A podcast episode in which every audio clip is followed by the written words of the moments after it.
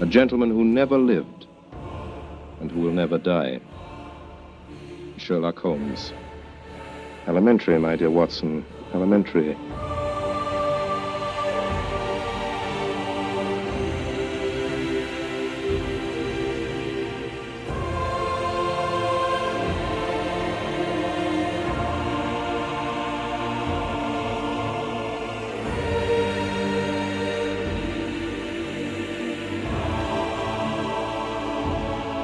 2000 ans d'histoire.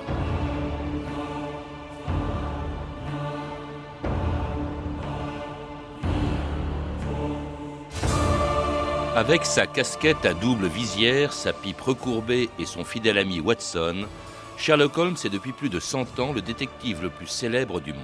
Depuis le jour où, en 1886, à Foussey, près de Portsmouth, un médecin désœuvré, Arthur Conan Doyle, avait décidé de tromper son ennui en écrivant un roman policier, Une étude en rouge.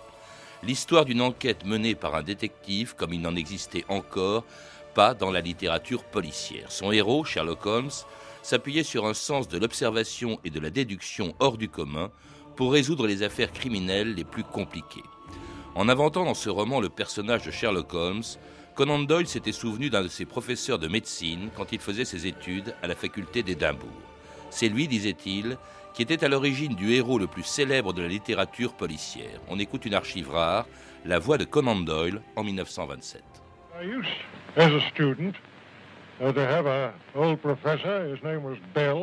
Quand j'étais étudiant, j'avais un vieux professeur qui s'appelait Bell et qui était très rapide en matière de déduction.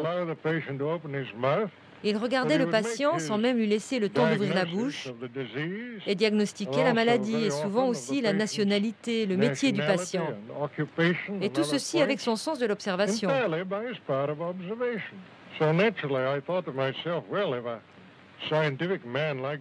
Alors j'ai pensé que si un scientifique comme Bell devenait détective, j'avais là un nouveau genre de détective. Et j'ai commencé à écrire des histoires courtes dans le Strand Magazine. Et les gens ont reconnu que c'était différent des détectives à l'ancienne. Il y avait là quelque chose de nouveau. Ça a prospéré, et moi aussi. Et depuis, Sherlock Holmes a pris son chemin.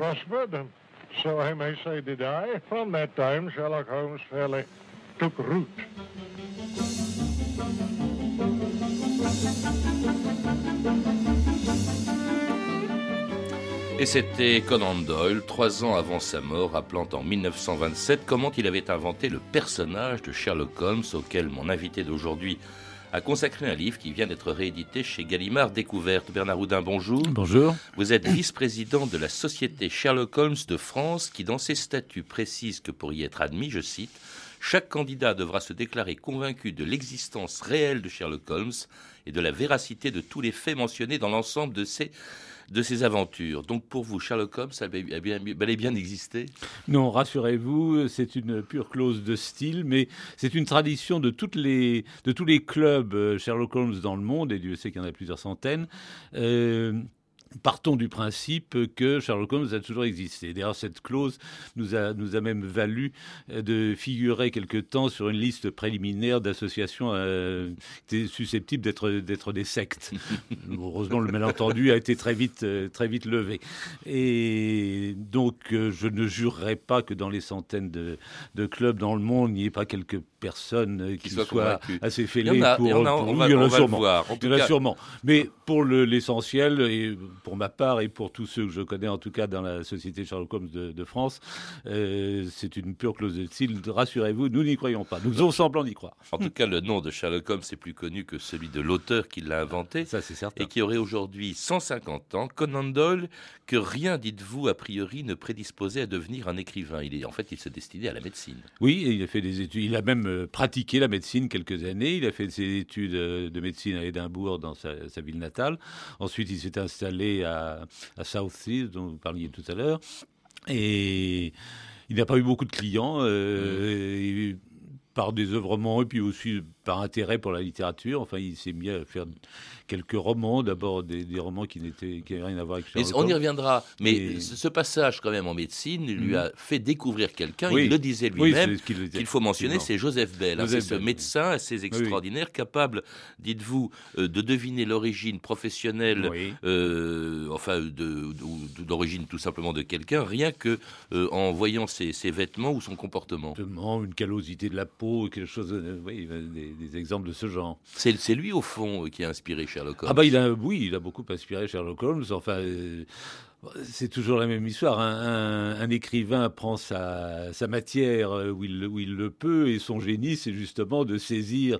Euh, ils étaient beaucoup à recevoir l'enseignement de Joseph Bell et personne n'est devenu Conan Doyle. Son, son, sa part propre, son apport propre, c'est justement d'avoir remarqué ça et de se dire qu'il pouvait en faire un, personnage de, détective, comme on n'en voyait pas beaucoup, puisque contrairement à ce qu'on dit, euh, la littérature policière commençait à ce moment-là. Il y en a mhm. même eu avant, il y en a pendant, mais Sherlock Holmes, ça a été le, grand succès de cette littérature de cette époque.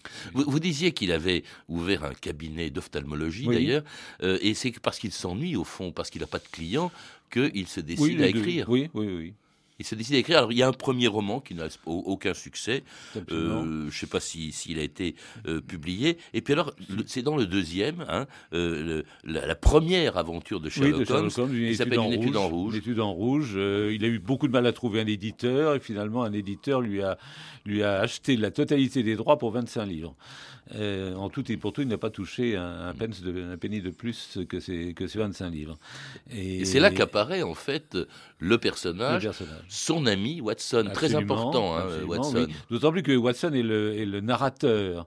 Et alors là aussi, le génie de, de, de Conan Doyle, c'est d'avoir pris un, un, un narrateur un peu idiot qui, euh, qui est complètement dépassé par son, euh, par son interlocuteur, qui est admiratif, un peu naïf. Euh, et, ça, c'est, ça, c'est un ressort, si vous voulez, de, de, dialogue, un ressort dramatique tout à fait, tout à fait drôle. Et c'est fait finalement très astucieusement pour que le, lecteur, quand il referme ce livre, se dise Je suis moins fort que Sherlock Holmes, je suis quand même plus fort que Watson.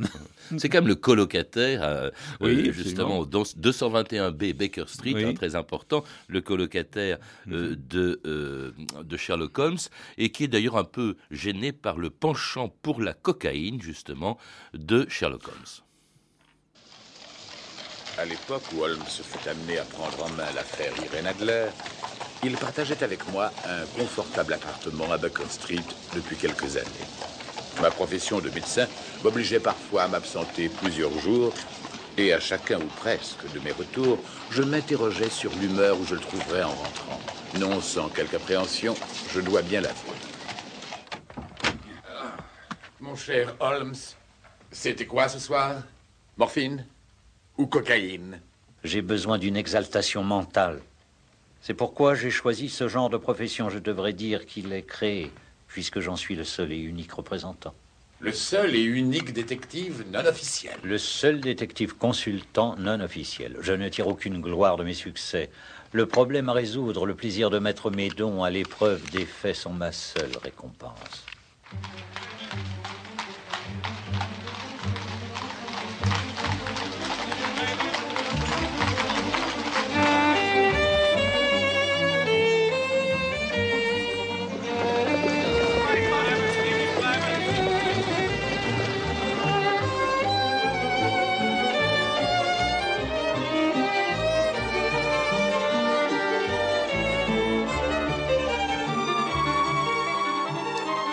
C'était un extrait du film Un scandale en Bohème, la troisième des aventures de, de, Sherlock Holmes qui est paru en 1891. Les deux premiers n'ont pas eu tout de suite, ça n'a pas eu tout de suite du, du succès, Bernard Houdin. Vous rappeliez que effectivement, non, le, le premier, rouge a été, le premier a failli, a bien failli être le dernier parce qu'il y a eu très peu de, très peu d'exploitation, très peu d'exemplaires. Euh, heureusement, il y a eu un agent américain qui euh, a remarqué quand même l'œuvre et qui finalement a, commandé à Conan Doyle un deuxième livre, qui, un deuxième roman qui s'est appelé Le Signe des Quatre, qui a eu un petit peu plus de succès. Euh, mais ce qui a vraiment déclenché la, vogue de Sherlock Holmes, c'est les nouvelles. Ce qui est amusant, euh, quand vous évoquez ce deuxième roman, Le Signe hmm. des Quatre, il a été commandé par ce magazine qui s'appelait Limpicott, justement, en même temps, et les deux hommes se sont rencontrés, que ce magazine avait commandé le portrait de Dorian Gray à Oscar Wilde. Oui, c'est-à-dire que l'agent avait réuni euh, dans un restaurant Conan Doyle et, et, Oscar Wilde. Il leur avait demandé un, roman. Ça a été le signe des quatre et le portrait de Dorian Gray. On peut dire que cet agent avait en tout cas du flair ou de la chance. Et donc arrive ce, ce troisième. C'est pas des romans en fait, ce sont des nouvelles hein, la plupart du temps, puisque ce sont des magazines qui, les, qui les diffusent. Et c'est sous forme de nouvelles que vraiment le succès prodigieux arrive et que le personnage se fixe, hein, comme il, le restera, euh, avec ses violons dingues, le violon, justement, vous le rappelez, la cocaïne aussi. Bah, la cocaïne, il faut rappeler tout de même euh, quelque chose d'essentiel, c'est que ça n'était absolument pas illégal. Hein. C'est quand même la première chose à rappeler. Euh, c'est devenu illégal qu'à partir des années 20, je crois. Et donc, euh, on savait que c'était très dangereux, et donc le docteur Watson, en tant qu'ami et médecin, ne fait pas faute d'essayer d'empêcher Conan Doyle de, de devenir toxicomane. Mais on pensait, et Sherlock Holmes en fait l'écho, que tout en étant très dangereux, ça pouvait sur le moment un peu euh, exalter, euh, améliorer les, performances intellectuelles, ce qui est assez discutable d'ailleurs. Enfin. Alors ça, ça fait partie, si on peut dire, euh, de, des, ingrédients justement du personnage. Alors j'étais très surpris en vous lisant, Bernard Houdin, il y a une chose qui m'a vraiment étonné, c'est que jamais euh, Conan Doyle, dans aucun, aucune de ses nouvelles, aucune des aventures de Sherlock Holmes, ne lui fait porter cette fameuse casquette à double visière, ni cette pipe recourbée que l'on voit dans les films. Euh, il n'aurait même, dites-vous, jamais dit, en tout cas jamais écrit, Conan Doyle, euh, cette fameuse formule élémentaire, mon cher Watson. Oui, élémentaire, de cher, mon cher Watson, ne figure dans aucune des, des 56 nouvelles et des 4 romans. Alors, quand la casquette, si elle a été publiée parallèlement dans les, dans les nouvelles, mais c'était l'illustrateur qui avait eu l'idée de cette casquette de chasse. Euh, Conan Doyle parlait d'un d'une casquette de voyage. Et l'illustrateur a eu l'idée de faire cette casquette de double visière qui est utilisée par les chasseurs. Et alors, quant à la pipe euh, recourbée, elle est, postérieure, parce que dans les illustrations d'époque, c'est une pipe droite. Mais c'est l'acteur euh, de théâtre, dont nous parlons peut-être, qui s'appelait William Gillette, qui a été le mmh. premier adaptateur, enfin, incarné Sherlock Holmes au théâtre, qui a remarqué que pour dire les répliques, c'était plus facile, de, quand on avait une pipe dans la bouche, d'avoir une pipe recourbée mmh. qu'une pipe droite. C'est à la fin, à l'extrême fin du, 19e siècle. À ce moment-là, déjà, le succès est considérable. Ah bah, il a été immédiat. Euh, il a fait, euh, Conan Doyle a fait vraiment fortune. Mais alors, le personnage de Sherlock Holmes devient un mythe, euh, un personnage qui lui échappe à tel point qu'en 1893, il fait ce qu'aucun auteur mmh. ne, ne, fait, parce qu'il vraiment s'est tué la poule aux œufs d'or. Qu'est-ce qu'il fait? Il dit Je le tuerai, parlant de Sherlock Holmes, ou c'est lui qui me tuera, et effectivement, il le tue. Il le tue dans un roman d'ailleurs, enfin dans une nouvelle euh, dont le, titre était prémonitoire, le problème final. Le problème final. Et tout ça a été très soudain. Le succès est arrivé en 1891 et c'est en 1893 qu'il le tue parce qu'au bout de deux ans, il n'en peut plus. Il est totalement perturbé dans sa vie quotidienne. D'abord, tout le monde euh, croit qu'il a les pouvoirs de Sherlock Holmes, alors on, le consulte comme détective. On croit que euh, Sherlock Holmes existe. On lui demande de, mettre en contact avec Sherlock Holmes ou de transmettre le courrier, etc. Tout le monde demande euh, à Sherlock Holmes ou à Conan Doyle de retrouver, de vérifier la la fidélité de sa femme ou de retrouver sa montre. Enfin, ça devient absolument insupportable. Et il en a assez et il décide de, de tuer son héros. Et pas avec n'importe qui. Hein. il, choisit il fait le Napoléon du crime. Hein, il, fait bien, le chose. Il crée un personnage qui est devenu aussi très célèbre, Moriarty, le Napoléon du crime.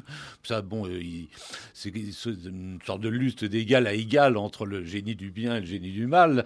Et ils meurent tous les deux dans les chutes de, Reichenbach en Suisse. Euh, et, voilà, exit, exit Sherlock Holmes. Et à ce moment-là, le, public prend feu et flamme. Euh, Conan Doyle reçoit à la fois des lettres d'injures, des lettres de supplication on voit des gens, jusque des hommes d'affaires dans la cité qui se mettent à porter le deuil. Enfin, ça, a été tout à fait extraordinaire. Et il tient bon, il refuse pendant dix ans de, faire, de ressusciter euh, Sherlock Holmes. Pas tout à fait d'ailleurs, parce que justement, on va quand même voir réapparaître Sherlock Holmes en 1902 euh, dans la plus célèbre, célèbre pardon, des aventures de Sherlock Holmes, Les chiens de, des Baskerville. The greatest story ever written by one of the world's greatest storytellers. Sir Arthur Conan Doyle's classic masterpiece of mystery, suspense, and horror. The Hound of the Baskervilles.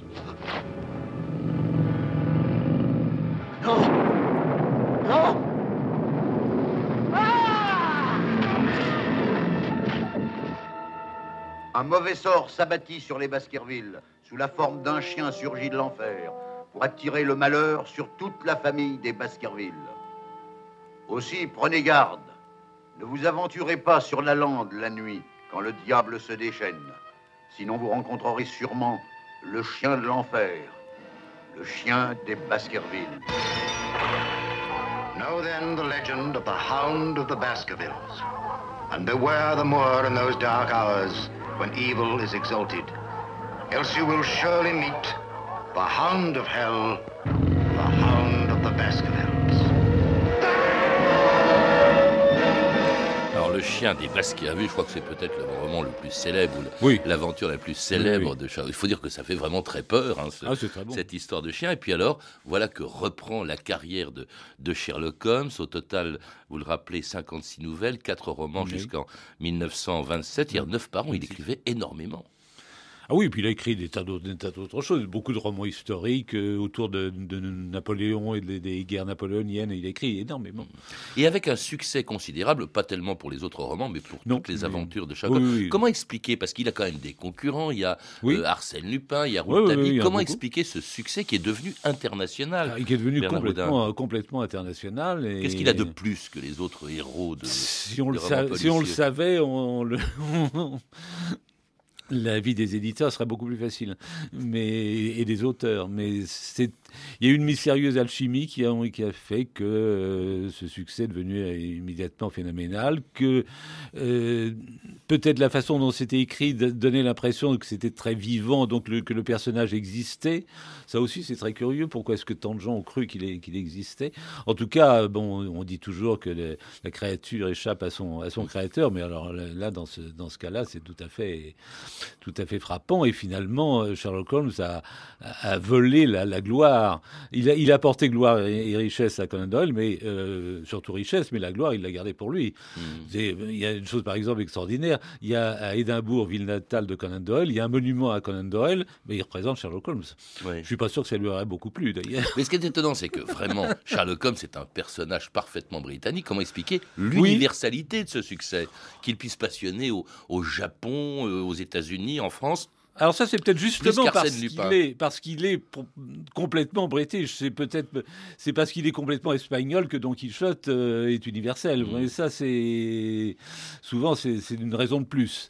Le filon, en tout cas, est tellement bon que après sa mort, il meurt en 1830. Après la mort de Conan Doyle, on va 1930, continuer 1930, pardon. Oui. On va continuer à écrire Oui, oui. Des, des Sherlock Holmes, Ah, même plein d'écrits apocryphes. Même avant, même avant, puisque d'ailleurs euh, Maurice Leblanc avait, avait piqué le, le- le personnage de Sherlock Holmes pour le mettre contre, contre Arsène Lupin. Ça lui avait paru très drôle de mettre l'anglais guindé face à la- au français un peu filou, mais tellement sympa, etc. Euh, D'ailleurs, Conan Doyle avait un peu pris la mouche et, et Maurice Leblanc avait changé un peu le nom. Il, il avait pris, euh, il, il l'appelait euh, Herlock Sholmes. Mais En tout cas, c'est ce qui a après, permis. après la mort de, de Conan Doyle, alors là, les, les vannes se sont ouvertes et actuellement, on peut compter les, les, les romans mettant en scène Sherlock Holmes par, par centaines et les, et les nouvelles par milliers. Alors, sans compter justement ce qui a également permis aux personnages de, de survivre Mhm. au cinéma ou au théâtre, euh, dont, qui se sont tempérés justement de la légende Ah, de bah, Sherlock. Holmes, comme Orson Welles en 1930. The Mercury Theatre on the air. Orson Welles. Good evening. Well, tonight it's back to Baker Street. Back to that unlikely London of the 19th century where high adventure awaits all who would seek it. For tonight we pay tribute to the most wonderful member of that most wonderful world. A gentleman who never lived and who will never die. Sherlock Holmes. Elementary, my dear Watson. Elementary. No, no, no. Elementary, my dear Watson. Purely elementary. Vous n'avez pas pu deviner tout ça, je ne devine rien. C'est une mauvaise habitude qui détruirait toutes mes facultés. Vous m'épatez, Holmes. Merci. Je me sens l'esclave de mes facultés. Je suis fait pour penser, Watson. Le reste de moi est une espèce d'appendice.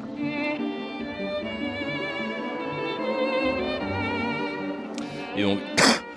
on vient d'entendre un extrait du Crucifix sanglant, qui est une adaptation, je crois, du signe des quatre. Oui. Et, euh, et c'est un film, mais on a entendu aussi en 1938 par 1930, Orson Welles Oui. s'adapte au théâtre. Le théâtre, d'ailleurs, est la première adaptation, justement, de, euh, du personnage de Sherlock Holmes et de l'œuvre de Conan Doyle. Lui-même le cherchait, d'ailleurs. Ah bah, de toute façon, au, 19e siècle, les, tous les grands succès littéraires étaient portés, portés au théâtre, comme de nos jours, ils sont portés au cinéma. Euh, tout, tout, tout Jules Verne, tout Alexandre Dumas étaient portés au théâtre à l'époque. Donc c'est tout à fait normal qu'on ait tout de suite fait des adaptations de, de théâtre et de cinéma dès que le cinéma a été inventé. Je crois que la première adaptation doit être avant 1900. Et, et ce qui est extraordinaire, c'est qu'actuellement encore, c'est le, le héros le plus souvent porté à l'écran. Ah oui. En, dans les, en 1990, il y avait déjà 200, on avait compté 200 adaptations au, au cinéma, plus que n'importe quel autre euh, personnage de fiction.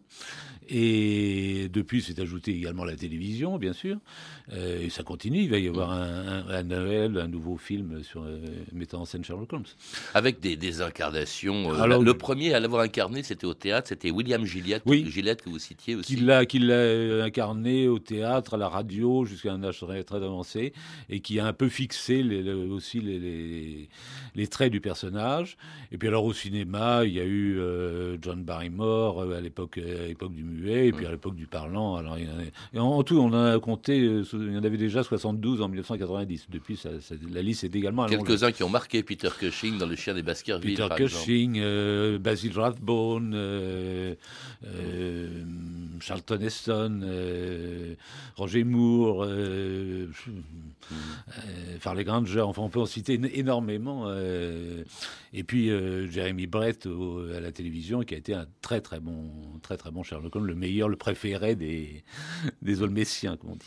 Oui, alors justement, vous parlez des Olmessiens. Eux aussi entretiennent, bien sûr, le souvenir de, de Sherlock Holmes, d'ailleurs beaucoup plus que de Conan Doyle, puisqu'ils s'appellent les Olmessiens. Hein, ils ne s'appellent oui. pas les Conan Doyliens, si je puis dire. Non, Ceux sûr. qui, en tout cas, euh, croient encore que Sherlock Holmes a existé, au point d'ailleurs que de son vivant, Conan Doyle recevait déjà des lettres adressées à Sherlock Holmes Absolument. au 221 Baker Street. Absolument. Conan Doyle.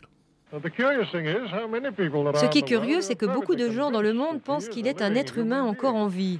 Je reçois du courrier pour lui et pour son stupide ami Watson.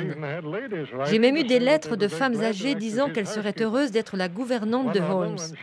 L'une d'elles, quand elle a su qu'il s'occupait d'abeilles, a écrit qu'elle était une experte pour séparer la reine. Je ne vois pas ce qu'elle voulait dire, mais elle était bien sûr prédestinée à être la gouvernante de Sherlock Holmes.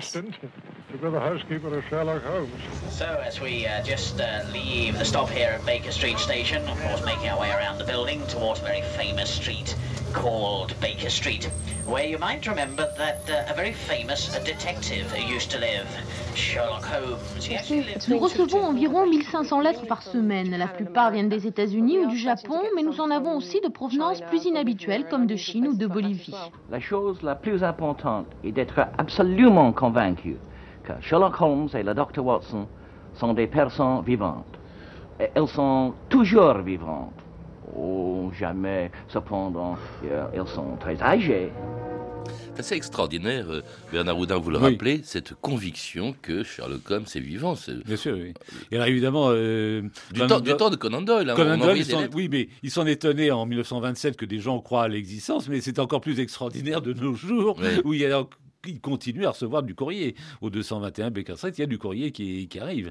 Et euh, parfois, effectivement, beaucoup venant des, des États-Unis, euh, de Japon, et même de, de tous les pays. Et ça va de l'écolier euh, de l'écolier de 12 ans, mais parfois plus sérieusement d'un shérif américain qui demande conseil. On, on peut tout, tout imaginer.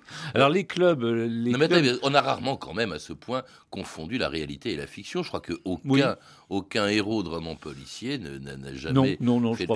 D'un tel culte. Non, euh, ou d'une telle croyance. Enfin, bon, personne n'écrit à Hercule Poirot, à ma connaissance. Ouais. Enfin, non, non, c'est très, très particulier. Alors justement, ces clubs, alors vous dites qu'il y en a, il y en a plusieurs, vous appartenez d'ailleurs à Oui. l'un d'entre eux, qui est le club français. hein, ce- ce- Oui, mais je vous important aussi au club anglais et un club américain. Il y en a surtout le, le plus grand nombre, c'est pas en Angleterre, c'est aux États-Unis. C'est eux qui ont le plus C'est même le premier qui a été oui, créé. c'est même le premier qui a été créé en 1934, euh, peu de temps après la mort de, de Conan Doyle.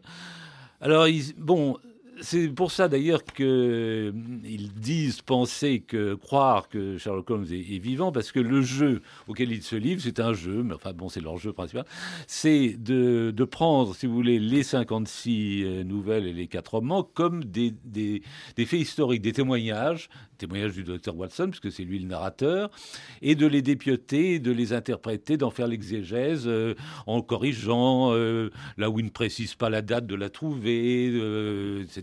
Bon, là où il fait une, erreur, ou quand il utilise un pseudonyme, le roi de Bohème, dans le scandale en Bohème, qui était le roi de Bohème Il n'y a pas de roi de Bohème, alors de qui a-t-il voulu faire le, portrait? Alors, bon, où est-ce que Sherlock Holmes a fait ses études? Est-ce qu'il a fait à Oxford ou à Cambridge? Ça peut être forcément l'un des deux, mais lequel? Etc. Alors, on, on s'amuse, si vous voulez, à, dépioter les, textes et à tirer avec, des déductions à la, avec des déductions à la Sherlock Holmes, des arguments pour et contre. Bon, ça n'est qu'un jeu. Euh, voilà. Puis il y, a des jeux aussi plus, euh, encore plus futiles, notamment de se retremper dans l'ambiance de, l'époque, de, faire des, réunions costumées. Euh, voilà. Hmm. Euh, c'est demain, euh, nous avons une réunion à, Lyon et après-demain, nous faisons euh, en, costume victorien une reconstitution de la, de la sortie des usines Lumière sur place. Il y a même des pèlerinages, hein, des pèlerinages aux chutes de Reichenbach. Bah, aux chutes de Reichenbach, vous voyez des plaques des, des, différents clubs américains ou anglais qui ont laissé des, des, plaques de leur passage. À Dartmoor, sur la lande de Dartmoor, où se place, passe à la fois le chien des Baskerville et puis une autre nouvelle assez célèbre qui s'appelle euh, Flamme d'argent. Euh, il y a beaucoup des réunions assez assez fréquentes. Mm. Euh, oui, bien sûr. Et alors on dépiote justement ce qu'on appelle le canon. il y a vraiment tout un vocabulaire religieux. Oui, Hein. Il y a un vocabulaire religieux, c'est très curieux. Oui, oui. Même les Américains, le club américain parle des, des, des, textes sacrés, ce très étonnant quand on connaît le, respect des Américains pour, euh, pour la Bible, etc. Bon, généralement, c'est des choses euh, sur lesquelles ils ne plaisantent pas. Ben là, ils, plaisantent un petit peu en parlant des, textes sacrés. oui, ou alors il y a des textes apocryphes. Il y a aussi, par exemple, ah, les, parodies qui, d'ailleurs sont parodies, oui, oui, bah, c'est un peu comme James Bond. Il y a des parodies de James Bond. Il y a des parodies. Il y a eu des films. Il y a eu des films qui étaient assez parodiques, justement. Oui, oui, il y en a eu un, qui était assez bon, qui s'appelait euh, Élémentaire, mon cher Locke Holmes. C'était grotesque comme titre, la traduction française, comme d'habitude. Mais le film était, assez bon. Il, imaginait un, Sherlock Holmes en fait débile et qui était complètement manipulé par, par un Watson génial. Euh, on renversait les, deux personnages. Pourquoi pas? Ce sont des variations sur un thème euh, pourquoi pas. Est-ce que vous pensez que ça va durer encore longtemps? C'est quand même un personnage. Alors l'auteur aurait 150 ans cette année. Oui. Le, il est mort en, 1930. Euh, et puis euh, le personnage de Sherlock Holmes, c'est quand même, il incarne l'Angleterre victorienne du, du, siècle, pas du siècle passé, du 19e siècle. Et comment, est-ce, comment bah, que ça peut séduire encore Pour le moment, pour le moment, ça, ça continue. Donc, je veux dire, ça continue. Il va y avoir, je vous disais, un film euh, nouveau américain à, Noël. Pour prendre un, autre exemple de la, la Russie. Bon, déjà à l'époque soviétique, dans les années 70, il y avait des, adaptations de Sherlock Holmes, euh, donc il n'était pas considéré comme un abominable impérialiste. Et maintenant, en 2007, on vient d'inaugurer une statue de Sherlock Holmes à, Moscou. Merci Bernard Houdin. Pour en savoir plus, je recommande la lecture de votre livre, Enquête sur Sherlock Holmes, qui vient d'être réédité chez Gallimard Découverte. À lire également, bien sûr, les œuvres complètes d'Arthur Conan Doyle, publiées chez Robert Laffont dans la collection Bouquins ou en version bilingue aux éditions Omnibus. Vous avez pu entendre un extrait du téléfilm Scandale en Bohème de Paul Annette, ainsi que des extraits des films suivants Le chien des Baskerville de Terence Fisher, disponible en DVD chez MGM, Les aventures de Sherlock Holmes d'Alfred Werker en DVD chez MPI Vidéo et Le crucifix sanglant de Fraser Heston. Vous pouvez retrouver toutes ces références par téléphone au 32 30, 34 centimes la minute ou sur le site franceinter.com. C'était 2000 ans d'histoire. À la technique, Patrick Henry et Sophie Moreno. Documentation, Emmanuel Fournier, Clarisse Le Gardien, Marie Jarros et Franck Olivard. Une réalisation de Anne Kobilac.